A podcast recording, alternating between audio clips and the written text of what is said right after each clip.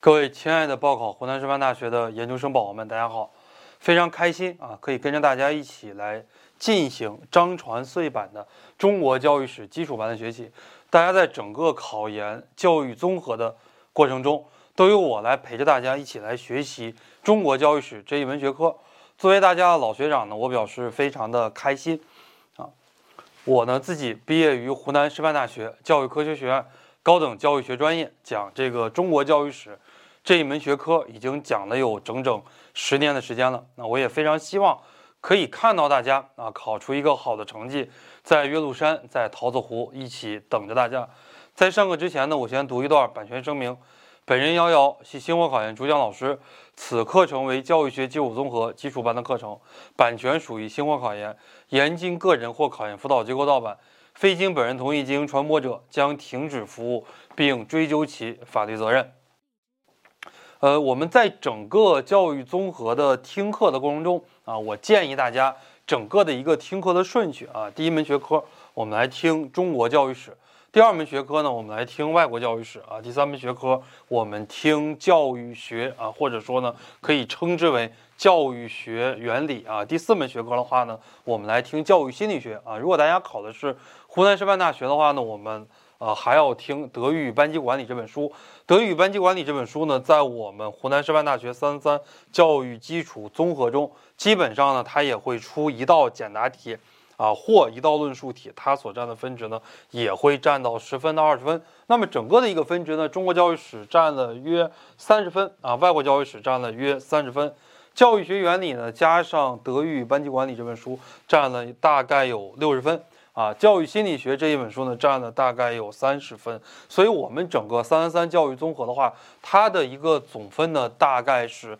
一百五十分，啊，是这样的一个分值分布。我们第一节课呢是一个导学课，我来给大家讲一讲如何学好中国教育史，这也是我本人啊当教育学的主讲老师。以及呢，我们讲中国教育史讲了有将近十年的时间，我的一些经验啊，我的一些心得，我们主要从这以下几个方面呢来给大家进行讲起。首先，第一个方面呢，我们讲教材。教材的话呢，一定是重中之重，尤其是我们湖南师范大学，我们三三三教育综合考试，在中国教育史这样一门学科考的可以说是非常非常的细的。比方说，我们在中国教育史部分曾经考过西平十经啊，可能我们很多同学翻着整个中国教育史，哎，我们都不知道什么叫做西平十经啊，什么叫做西平十经啊？朱熹的熹，对吧？西平十经可能都不知道，哎，我们还考过所愿制，对吧？什么是所愿制呢？呃，中国古代的这个科举考试，呃，出题。或者是阅卷的时候啊，要把这个贡院给锁起来，然后考生在里边考试。呃，这个出题老师呢，呃，在里边出卷子，等整个考试结束之后，然后这些出题老师才能被放出来。所以你看这个字面上，你理解你很难把它编出正确答案。可能在我们中国教育史里面，就是很小的那个字，很小的一行啊，给你介绍了什么是所愿制，很小的一行呢，给你介绍了什么是西平石经。所以我们的教材非常的重要。那在我们湖南师范大学三三三教育综合的考试中，就是说你拿着市面上哪一本资料，你去翻的，你去抄这个答案，你也未见得说，呃，我们三十分的题，你未见得说能抄到十五分。那你不会的，如果你一点基础知识都没有掌握的话，你拿的很多的资料去抄中国教育史的话，你可能得十分就不错了。啊，能得十分到十五分可能就不错了。那你必须要把我们的教材给看得特别特别的透。那么在我们三三教育综合中国教育史这一门学科当中啊，你才有可能能够达到二十五分到二十六分左右这样的一个分值。啊，第二个方面呢，我们来给大家讲一下基础班阶段的一个任务啊。基础班阶段的任务，我们主要就是对整个历史啊，对教育史啊，我们产生足够的热爱，会产生足够的兴趣。不会的东西，哎，我们可以去查一查呀。第三个板块呢，我们会给大家讲到中国教育史的框架。啊，况然后我们在整个强化班阶段啊，现在是基础班，在整个强化班阶段，每一章啊，还要给大家来讲解这个思维导图，而且我们还有专门的思维导图的这个课程。呃，那我们在基础班阶段呢，给大家相对来讲啊，给大家讲一讲这个框架。中国教育史的框架其实是比较简单的呃，我们待会儿也会给大家介绍到，就这样的一些朝代：秦汉、魏晋、南北朝、隋唐、五代、辽宋、夏金，对吧？元、明清、远古、夏商周，这是最早的。其实这个朝代这些阶段的划分。还是比较简单的啊。古代史、近代史、现代史三个板块呢，其实也是呃相对来讲是比较清晰的。呃，第四个方面呢，给大家讲考情啊，考情刚才给大家讲了，就是每个部分的分值。首先呢，我们来看教材。教材的话呢，推荐用书啊，建议大家呢用我们呃湖南师范大学啊这个大纲里边要求的中国教育史这样的一门学科。很多的话呢，可能考中南大学。但这两年考中南大学的少了，以前考中南大学三三三的也会参考这本湖南师范大学的书，因为中南大学它不指定参考用书，它的很多的出题老师都是从湖南师范大学过去的，所以以前的话呢是共用的。这两年的话呢，考中南大学的学生非常少了，教育硕士呢在不停的缩招啊，所以我们这本书基本上呢就是考湖南师范大学的同学来专用的这本书，张传穗版的中国教育史，在中国的考研界呢基本上。几乎所有的学校啊都会用孙培青版的中国教育史，华东师范大学出版社出版的。而张传穗的这个中国教育史呢，就是我给大家可以展示一下，这本书是我当年考研的时候我自己的一本考研用书啊。现在呢已经翻的是非常的破，非常的旧了，旁边呢都已经翻的非常的黑，非常的脏了。呃，那么这一本书的话呢，一直用了十年的时间，从二零一八、二零一九年左右开始啊，它就传这本书的话呢，有可能会出一个新的版本呀，哎，会更新呀，怎么怎么样啊？但是最近一些年的话，仍然是没有更新啊。张元绥教授基本上已经，呃，他已经退休了。张元绥教授是以前的话呢是贵州人，那贵州铜人吧。啊，是贵州铜仁的人。呃，张元绥教授的话呢，他也是非常的努力，是我读研时候的老师，也带我们高等教育学专业的学生。呃，他当时的话，研究生是考上了，呃，应该是考上了西南大学啊，研究生考上了西南大学。一那个时候叫西南师范大学，他本来一开始报的是西北师范大学。在他读研的那个年代啊，西北师范大学和西南师范大学同样都是比较牛的。西南大学的前身啊，就是西南。师范大学和西南农业大学合并的，最后呢一不小心那就考上了这个西南师范大学，后来呢又去北京师范大学啊又去读书，最后的话呢又是毕业之后啊回到了西南大学，在西南大学呢当了副院长啊那样的一个年代是当时啊在西南大学的话也是非常的辉煌，四十多岁啊就当上了副院长，但是呢大约呢在二零零一年前后，湖南师范大学呢要评一个东西叫做博士点。二十多年以前啊，评博士点的时候，在全国引进了一批人才。当时呢，湖南师范大学的校长叫张楚婷啊，我在后期的课程里边呢，多多少少会给大家稍微讲一下啊。张楚婷，呃，当了十几年湖南师范大学的校长，又当党委书记，就是在整个湖南师范大学是一把手。呃，就是从九从八几年到九几年到零几年啊，都是他担任校长或者是党委书记，实际上的一把手，把湖南把我们湖南师范大学呢，从一个名不见经传的。普通省属本科院校啊，一跃变成了国家二幺幺工程重点建设大学。哎，当时引进了张元绥教授。张元绥教授呢，在湖南师范大学教育科学学院，呃，引进过来之后，当了十多年的副院长啊。我是二零一三年来湖南师范大学读研，二零一三年之后呢，就逐渐卸任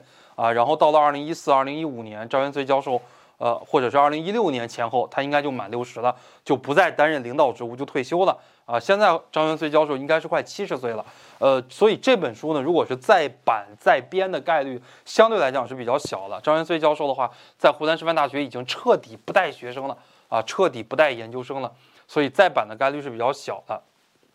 教材呢，绝对是整个备考阶段的重中之重。课程的话呢，可以帮着大家省时少累，高效的掌握教材中的很多的重难点，理解整个学科的基本的框架。呃，在听课之前呢，我建议大家可以迅速的看一遍这个目录啊，因为我们，呃，这一本张传穗主编的这个中国教育史，它跟一般的这个版本是不一样的，一般的版本都是按照年代来编。啊，就是秦汉魏晋南北朝，按照这个事件发生的这个年代来编。而他的话呢，其实编了很多的板块的，比方说私学的兴起呀，先秦的这个思想呀，然后把选师制度编了一个板块，然后把官学的完备编了一个板块，把书院的产生编了一个板块。啊，很多的这个中国教育史的教材都是按照时间顺下来的，并没有编这个板块。那我们要先了解一下，按照这个时间，呃，发展啊，发展了哪些事件。那么以及呢有哪些板块啊？我们先了解一下这本书的一些目录。在每节课开始之前呢，建议大家可以先读一下这章的内容，因为老师讲的过程中比较快啊，这么厚一本书，我们基础班差不多十个小时左右的课时，强化班差不多十个小时左右的课时，二十个小时就把这本书全讲完了啊。这本书的话呢，湖南师范大学本科生来学这本书要学整整一年啊，一个学期就是一周有两节课到三节课啊，一节课的话呢是两个小时，然后一个学期还学不完，要学两个学期，要学一整年啊，才能把这一本书学完。可以说呢，这本书的东西还是非常的多的。呃，先预习一下，然后在上课的时候认真听课，做好笔记啊，然后呢再回归课本，做好一个复习的工作。呃，这个是很多年以前啊，就是呃有一个学生问了我一个问题啊，他说我这两天了解了星火和其他一些考研机构，哎，想知道星火跟他们有什么本质的不同。那就是我给他讲到的，我们的课时容量非常的多，而且的话呢，我们主要讲的一些东西都是以课本。为主，而我们考研考的一些东西，主要就是以课本为主，而且呢，我们通过后期的一些服务，呃，包括招生之后的一些模拟考试呀，群内的一些带背呀、答疑呀，哎，包括我们还有一些复试和调剂的一些指导，哎，所以是整个一套体系下来之后，才能帮助大家在教育综合这一门学科啊，可以说打到一个很好的基础。我们来说一下，我们在基础班阶段学习中国教育史有哪些任务。首先呢，刚才说到了啊，了解学科发展的一些基本脉络，古代史、近代史、现代史里边都有哪些事件啊？了解一些教育学的基本的人物，孔子、孟子、老庄、孙子啊这样的一些人，对吧？流派，儒、墨、道、法、农、纵、横，阴阳小说、杂、明、兵啊，有很多的流派，了解一下呢各个流派的一些特点。哎，他们这个流派呢，教育要培养一个什么样的人呀？那么他的教育的目标是怎么样的呀？那么以及针对他的这个教育。哎，我们要进行哪些教育的内容呀？等等啊，以及这些流派的一些观点，要培养一定的教育学的敏感度啊。所以，呃，我们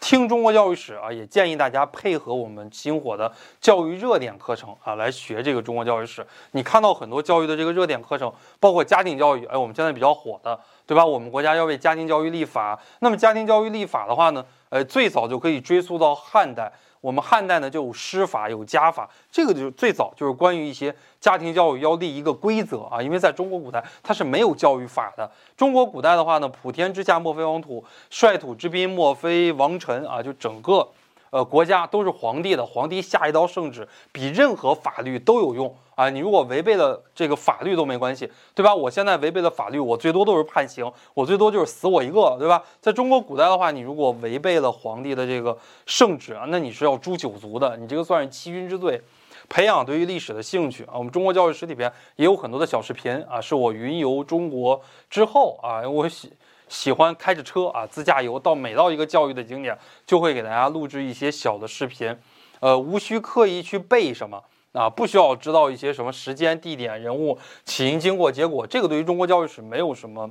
太大的这个必要啊，没有什么太大的必要。呃，我们中国教育史的话，这两年的考试已经不考这些了啊，已经不考一个什么名词啊，考你个什么这个，比方说稷下学宫呀，或者说考你一个稷下学宫创办的时间呀。哎，稷下学宫的这个创办者是谁呀？稷下学宫它为什么会创办呀？这些比较基础的东西现在已经不考了。哎，能够考的一些试题都是考你能够发挥你的主观，呃，你的主观能动性的一些试题啊。呃，读史的最高境界以史鉴今，所以我们在整个中国教育史里边会给大家留很多的思考题，比方说会给大家留王守仁的儿童教育思想及其当代启示呀，还会给大家讲蔡元培的高等教育思想及其当代启示呀。啊，会给大家讲这个陈鹤琴的活教育思想及其当代启示呀，哎，还会给大家留一些题啊，比方说陶行知的生活教育思想及其当代启示呀，孔子的有教无类，哎，及其当代启示呀，孔子的叔父教及其当代启示呀，有很多啊，大家可以思考一下古人的这些东西，哎，我们怎么样能够用到今天啊？我们中国。中国的这个教育呢，很多的学者其实在讲，这两千多年以来，我们一直没有超越我们的祖宗，因为我们祖宗太牛了。哎，我们现在学到的很多东西，其实都是我们祖宗留下来的，或者说我们在创新的很多东西，都是我们祖宗未完成的一些，呃，他们提出来的，但是未完成的一些东西。所以，我们说到以史鉴今啊，是很重要的。中国教育史里边呢，有很多的文言文啊，这本书还 OK。呃，张传穗编的《中国教育史》这本书文言文还不是特别的多。如果大家看到孙培青编的那个《中国教育史》，那他这个页码比这个要多很多。它的那个开合的面儿，你像这个就是比三十二开大一点，比十六开小一点，那个就是大十六开啊，就是比这个还要高三分之二，整个的好多都是文言文。所以文言文呢，我们在学中国教育史的时候，我们简单的了解一下就行了啊。考试的时候呢，基本上不会涉及到跟文言文相关的东西啊，至少是我们湖南师大啊这些年基本上不会涉及到说给你一段文言文，然后让你从这个文言文中啊问你是谁，呃提出来的啊这个文言文，然后呢以及啊比方说呃他会问你一下啊这个文言文中代表了哪些思想啊，一般情况下不会出这一类的考题。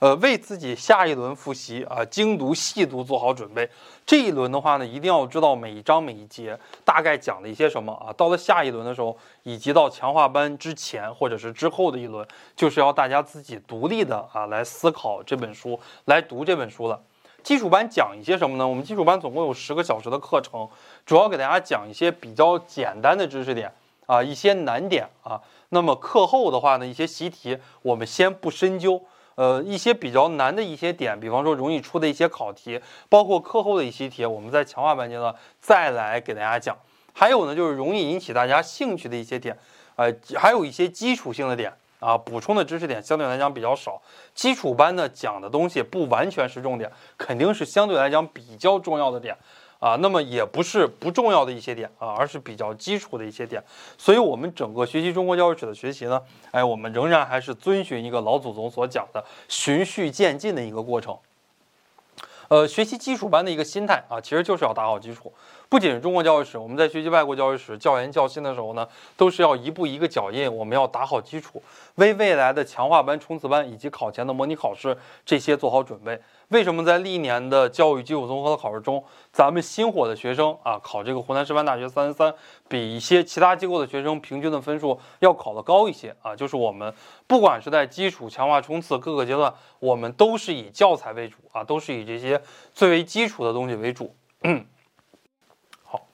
那我们考前就是大家如果能够翻我的微博，或者说翻我的空间。历年的话呢，在考前基本上呢会命中百分之九十以上的原题，但是呢，我觉得这个从来不是我吹嘘的一点啊，因为我们教育综合，呃，一百五十分，呃，其实你把基础班、冲刺班、这个强化班都学了之后，基本上你都是可以看到一百三十五分的原题的。但是面对这一百三十五分的原题，有的同学可能只能得个六七十分，有的同学呢可能能得个一百二三十分，差距在哪？其实差距还是在于基础。啊，不仅是我们三三三教育综合是这样的，政治也是这样的啊。我们政治里边有一个非常牛的一个人，对吧？叫肖秀荣。哎，我们都说肖秀荣这个牛那个牛，对吧？考前能够命中什么什么原题？呃，你问我是真的还是假的？我告诉你是真的，真的能命中那么多原题。那么你问我是真的还是假的？假的啊！这个考研命中这些题，它本身呢就是一个虚的东西啊。为什么呢？因为任何一个考研辅导老师告诉你啊，你听完教育综合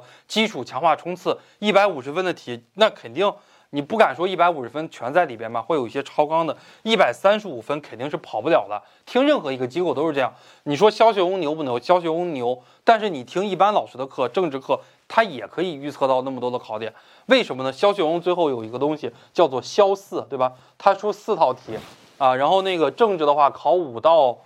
他考五道大题啊，第一道大题呢叫马原，第二大道题叫毛中特，第三道大题呢是思修，对吧？第四道大题呢是史纲，第五道大题呢是当代世界政治与经济和形势与政策啊。那么马原里边能够马克思主义原理里边能够考大题的点一共只有两个，一个是认识论，对吧？一个是辩证法，只有两个点。你说他出四道题，他去命中两个点，能不能命中到？肯定能命中到。毛中特里边呢就是中国特色社会主义五位一体。啊，政治、经济、文化啊，还有和谐社会、生态文明五位一体，能够出这个考点，对吧？去年考的，今年基本上就不会考。那么五减一正好等于四，他出四套题去命中四个考点，你说能不能命中？当然能命中了，对吧？思修里边只有两个点能够出大题的，一个是思想道德修养，还有一个是呃法律，还有爱国主义啊，基本上就只有两三个能够出这个大题的啊。他命他出四道题能不能命中？当然可以命中了。那么，中国近现代史纲要这一门学科里边，呃，也是只有那么一到两个点，比方说跟辛亥革命有关的，或者说跟新中国成立有关的，跟史纲只考跟中国共产党相关的内容啊，跟中国共产党相关的内容，在史纲里边一共只有两三个考点，他出四道题去命中两三个考点，能不能命中？当然能命中了，任何一个老师都能命中啊，不是说肖秀荣特别牛，任何一个老师都很牛啊。如果你把，如果你从头跟着这个老师一步一步的走，其实每个老师都很牛。你如果能够跟着他从基础到强化到冲刺，不但老师牛，我告诉你，你你最牛。啊，你最后你考出来这个成绩是你自己的，不是老师的啊。呃，我们的一个思路啊，我们的一个思路就是说，呃，学习中国教育史啊，从传统的这个背诵啊，死记硬背到理解啊，我们中国教育史的话，这两年尤其是湖南师范大学考这种死记硬背的知识点考的特别的少，主要是考那种理解呀、融会贯通呀，或者说呢，就是猛不丁的老师给你下一个套。啊，考你一个细节，大家都没注意的下边那一行小字啊，可能就是一个考点。呃，第二的话呢，就是从传统的背诵知识转化为一种融会贯通，就是一种应用的一种能力。第三呢，就是你要有一些历史的思维，哎，你要站在当时统治者的这样的一个立场呀。比方说，我们会到后来会讲到这个书院。啊，为什么这个书院都建在特别偏的地方？大家看我中国教育史录的这个视频，白鹿洞书院在江西庐山五老峰啊。你今天去的这个江西九江庐山五老峰这个地方，对吧？你要开车走好久好久才能在一个呃山旮旯里啊找到这个白鹿洞书院。为什么会这么偏呢？哎，就是站在统治者的这个角度来讲，当时为什么要创办书院，对吧？你就要抑制。呃，一些读书人的思想，那么这些读书人呢，为了自己的思想不抑制，你在都城里边肯定是不行的，那你就在这个山旮旯里边啊就可以了。要努力发现中国教育史里边的一些呃教育家啊思思考一些他们教育思想的一些观点。中国教育史其实学习起来是比较好学的，从孔子开始，我们一直往下穿，孔子之前基本上没有考点。啊，然后一直往下穿，穿到这个人呢，一直可以穿到习近平，这些呢都是儒家的一些学者，对吧？然后就是仁善呀、爱民呀、仁爱呀、和谐呀，对吧？然后呢，因材施教呀，这些都是儒家的一些观点。大家可以想想啊，从孔子往下穿，比方说我们中国教育史里边有董仲舒呀，有颜之推呀，啊，到了后来有朱熹呀，到了后来有王守仁呀，啊，再到民国时期，什么蔡元培。对吧？黄炎培，啊，这个陶行知，啊，晏阳初、梁漱溟、陈鹤琴、杨贤江等等啊，一直传到现在。习近平的思想其实跟孔子的思想是一样的啊，儒家的这个思想它是一脉相承的。外国教育史里边呢就没有这样的一条主线，只有中国教育史里边呢有这样的一条主线。呃，中国教育史我们在学习的过程中，其实学习的就是学习的两大板块，一个是思想史啊，还有一个呢是制度史。思想史的话呢，就是讲这些人的，孔子、孟子、颜之推啊，这个王充，对吧？还有这个王守仁等等啊，这样的一些人，这是我们讲到的人物的思想。还有一个呢，就是制度史啊，颁布的很多制度，比方说科举制、察举制啊，这个九品中正制，对吧？六等出制法啊，还有那个监生立士制度等等，在中国教育史里边有很多的这个制度啊，也有很多这个人物的思想，还有呢一些就是一些机构啊，有一些机构。比方说像什么稷下学宫呀，对吧？啊，什么国子监呀，啊，这个等等啊，六学一馆呀，呃，国子学、太学、四文学、数学、律学、算学啊，弘文馆、崇文馆、广文馆等等，创办的一些这种教育类的机构，这是我们中国教育史学习的，其实是几个主线。那我们在这儿又给大家讲到了几个主线，一个是结构啊，古代、近代、现代，还有一些呢，就是按照时间轴来进行划分。啊，还有呢，就是按照内容啊，内容进行划分，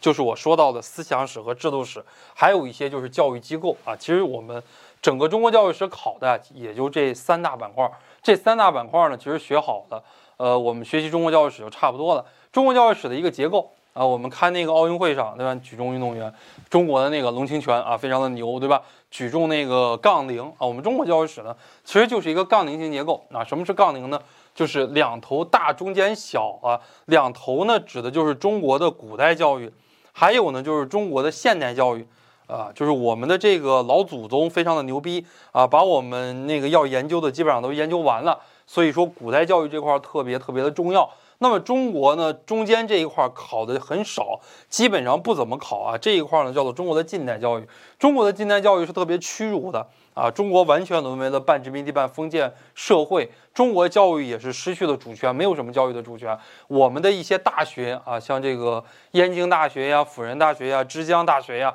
浸会大学呀等等的这些大学啊，都是掌握在外国传教士手里，我们根本就没有办教育、办大学的这个主权。那么现代教育这一块呢，又出现了很多比较牛的一些人物啊，比方说民国时期的一些教育思想家。啊，蔡元培、黄炎培、晏阳初、梁漱溟、陈鹤琴、陶行知、杨贤江、李大钊、恽代英等等啊，出现了一批非常牛的一批伟人啊。所以，我们讲中国教育史，整个呢是杠铃型结构啊，古代、近代、现代，对吧？很多人就会问了，那个老师呀，古代古到什么时候呢？对吧？我们怎么说古代？那古代，那你古到原始社会时期，古到恐龙时期啊，古到。侏罗纪时期吗？一般不是的啊。我们一般研究这个中国的古代教育，我们一般都是从夏商周三代啊，就是从六艺教育之后开始研究啊。这讲到中国的古代教育，中国古代教育呢，它的时间也是非常的长。那么一直呢到一八六二年京师同文馆成立，一八六二年洋务运动，京师同文馆成立，然后就到了中国的近代教育了。啊，中国的近代教育呢，再往后发展，一直呢发展到一九二七年大革命失败之后啊，以前叫南京国民政府，对吧？这个以前是民国政府啊，然后改成了国民政府，所以一九二七年之后，我们这个教育呢被称为现代教育啊，现代教育的这些人。晏阳初、梁漱溟、陈鹤琴、陶行知，这些呢，他们主要的一些功绩啊，都是在一九二七年之后啊，都是在一九二七年之后完成的。所以一九二七年之后呢，到了这个现代教育，关于古代教育、近代教育、现代教育，他们之间的一个分段啊，其实在学术界也是有很大的争执的。但是一般而言啊，很多人对于这样的一个分段以及标志性的时间节点，呃，很多人呢相对来讲是比较认可的。啊，这刚才跟大家讲的。古代史、原始社会时期的教育呢，我们基本上不怎么考啊。一般情况下呢，就是从夏、商、周、秦汉、魏晋、南北朝、隋唐五代、辽宋夏金啊、元明清，都是从这之后开始的。然后呢，这个近代史啊，近代史的话，就是从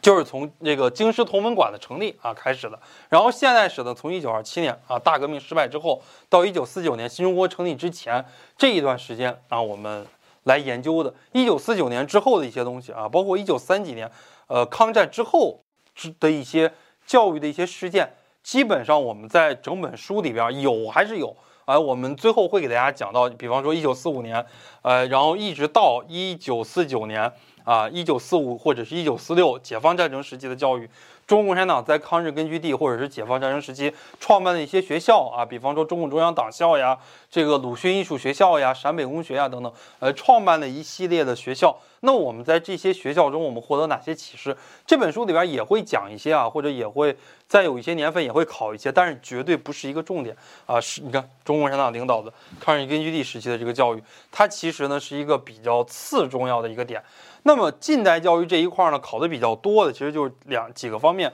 一个是学制啊，这个中国在这个阶段创办了很多学制，人寅癸卯啊，人子癸丑啊，对吧？创办了很多的这个干支纪年法的这些学制。还有一个呢，就是教会的一些学校啊，还有一些就是教会啊，教会在中国在这个时期创办了很多的学校，它客观上其实促进了我们中国教育的发展啊。这个教材的划分阶段，就刚才给大家讲了，先秦、汉唐。啊，宋元明清民国啊，新中国时期前四个时期考的多一些，最后一个时期呢，基本上在咱们学校啊，基本上从来没有考过的。呃，中国教育史内容划分，刚才跟大家讲了啊，第一呢就是思想史啊，思想史就是人物的思想。第二的话呢就是制度啊，包括一些机构呀，包括一些立法呀，啊书院呀，这个科举制、察举制呀这些，还有呢就是一些教育实践活动啊，教育实践活动，教育实践活动呢。它有的时候它会结合思想史和制度史，然后来考跟人物相关的，因为实践这个东西，它是在历史上啊，它肯定是跟人，呃，是分不开的嘛。考情，刚才我们也给大家讲了，呃，这一本书啊，在我们考试的过程中占了约三十分啊。大家虽然觉得这三十分可能会有一点不起眼，但是我告诉你，你如果这三十分学不好。那么你在学习外国教育史的时候，那三十分也学不好；你中外教育史这六十分没学好，你学习教育学原理的时候，那六十分 也学习不好。整个中国教育史、外国教育史，它跟教育学原理，它们之间的关联是比较紧密的，跟教育心理学的关联基本上是没有的。所以这一百二十分，包含了三门学科。